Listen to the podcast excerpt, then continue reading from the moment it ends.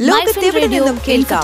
സ്പോട്ടിഫൈയിലും apple പോഡിലും ഇപ്പോൾ ലഭ്യം. Google പേ PhonePe തുടങ്ങിയ യു പി ഇടപാടുകൾക്ക് സർവീസ് ചാർജ് വരുന്നു. കേൾക്കാം ഇൻഫോടോക്ക് ഈ ഓണത്തിന് പുതിയ വാഹനം വാങ്ങണോ? S V S T V എസിന്റെ ഓണം ഓഫറുകളും മറ്റു വിശേഷങ്ങളും അറിയാം. മൈഫിൻ പോയിന്റ് യൂട്യൂബ് ചാനലിൽ കാണാം. ഓട്ടോ ഫോക്കസ് ഓഗസ്റ്റ് മുപ്പത് ചൊവ്വാഴ്ച വൈകുന്നേരം അഞ്ചു മണിക്ക്. മൈഫിൻ റേഡിയോ ഇൻഫോടോക്കിലേക്ക് സ്വാഗതം. ഞാൻ ജാസ്മിൻ ജമാൽ മൈഫിൻ റേഡിയോ ഇൻഫോട്ടോ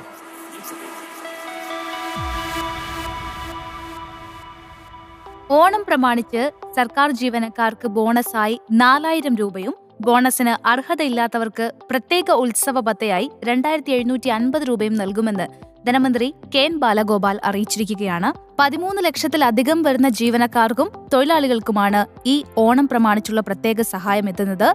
സംസ്ഥാനത്തെ മുഴുവൻ സർക്കാർ ജീവനക്കാർക്കും ഓണം അഡ്വാൻസായി ഇരുപതിനായിരം രൂപയും അനുവദിക്കും. പാർട്ട് ടൈം കണ്ടിൻജന്റ് ഉൾപ്പെടെയുള്ള മറ്റു ജീവനക്കാർക്ക് ആറായിരം രൂപയാണ് അഡ്വാൻസായി നൽകുക.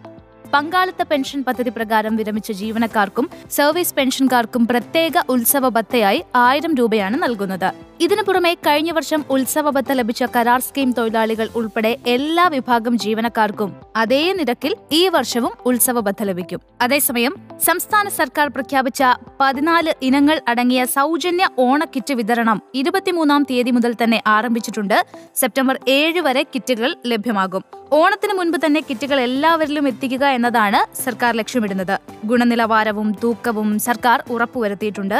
വാതിൽപ്പടി സേവനത്തിലൂടെ ഭക്ഷ്യക്കിറ്റുകൾ അർഹരായുള്ളവർക്ക് നേരിട്ട് എത്തിക്കുന്ന പ്രവർത്തനവും സമയബന്ധിതമായി തന്നെ നടപ്പിലാക്കുന്നുണ്ട്. എണ്ണൂറ്റി തൊണ്ണൂറ് ക്ഷേമ സ്ഥാപനങ്ങളിൽ നാലു പേർക്ക് ഒന്ന് എന്ന അനുപാതത്തിൽ കിറ്റുകൾ ലഭ്യമാക്കുന്നതോടെ മുപ്പത്തിയേഴായിരത്തി അറുന്നൂറ്റി മുപ്പത്തിനാല് പേർ ഓണക്കിറ്റിന്റെ ഉപഭോക്താക്കളാകും. സംസ്ഥാനത്തെ നൂറ്റി പത്തൊൻപത് ആദിവാസി ഊരുകളിലും പൊതുവിതരണ ഉദ്യോഗസ്ഥർ മുഖേന കിറ്റുകൾ എത്തിക്കുന്നതിനുള്ള നടപടിക്രമങ്ങളും പൂർത്തിയാക്കി കഴിഞ്ഞിട്ടുണ്ട്. വിലക്കയറ്റം പിടിച്ചു നിർത്താൻ ഒൻപതിനായിരത്തി എഴുന്നൂറ്റി രണ്ട് കോടി നാൽപ്പത്തിയാറ് ലക്ഷം രൂപയാണ് നമ്മുടെ സംസ്ഥാനം രണ്ടു വർഷത്തിനുള്ളിൽ ചെലവാക്കിയത്. ക്ഷേമ പ്രവർത്തനങ്ങൾ നടപ്പിലാക്കുന്നതിന് വിപണിയിലുള്ള ഇടപെടൽ ആവശ്യമാണ് എന്ന തിരിച്ചറിവ് സർക്കാരിനുണ്ട്. കുറഞ്ഞ വിലയിൽ ജനങ്ങൾക്ക് നിത്യോപയോഗ സാധനങ്ങൾ ലഭ്യമാക്കുന്നതിനായി സപ്ലൈകോയ്ക്ക് അയ്യായിരത്തി ഇരുന്നൂറ്റി പത്ത് കോടിയും എഫ് സി ഐയിൽ നിന്നും അരി വാങ്ങുന്നതിനായി ആയിരത്തി നാനൂറ്റി നാൽപ്പത്തി നാല് കോടിയും നെല്ല് സംഭരണത്തിനായി ആയിരത്തി അറുന്നൂറ്റി നാല് കോടിയും റേഷൻ കടകൾക്കായി ആയിരത്തി മുന്നൂറ്റി മുപ്പത്തിയെട്ട് കോടിയും സഹകരണ ചന്തകൾ തുടങ്ങുന്നതിനായി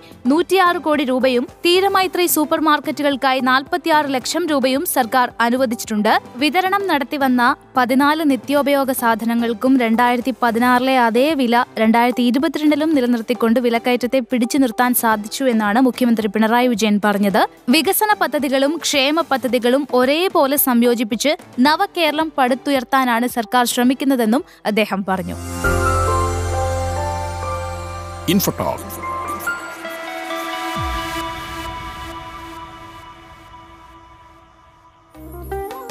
ഓണസദ്യ അത്ര സിമ്പിളാണോ?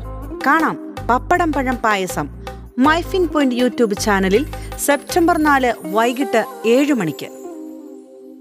ലോകത്തെവിടെ നിന്നും കേൾക്കാം? സ്പോട്ടിഫൈയിലും ആപ്പിൾ പോഡിലും ഇപ്പോൾ ലഭ്യം മൈ ഫിൻ റേഡിയോ.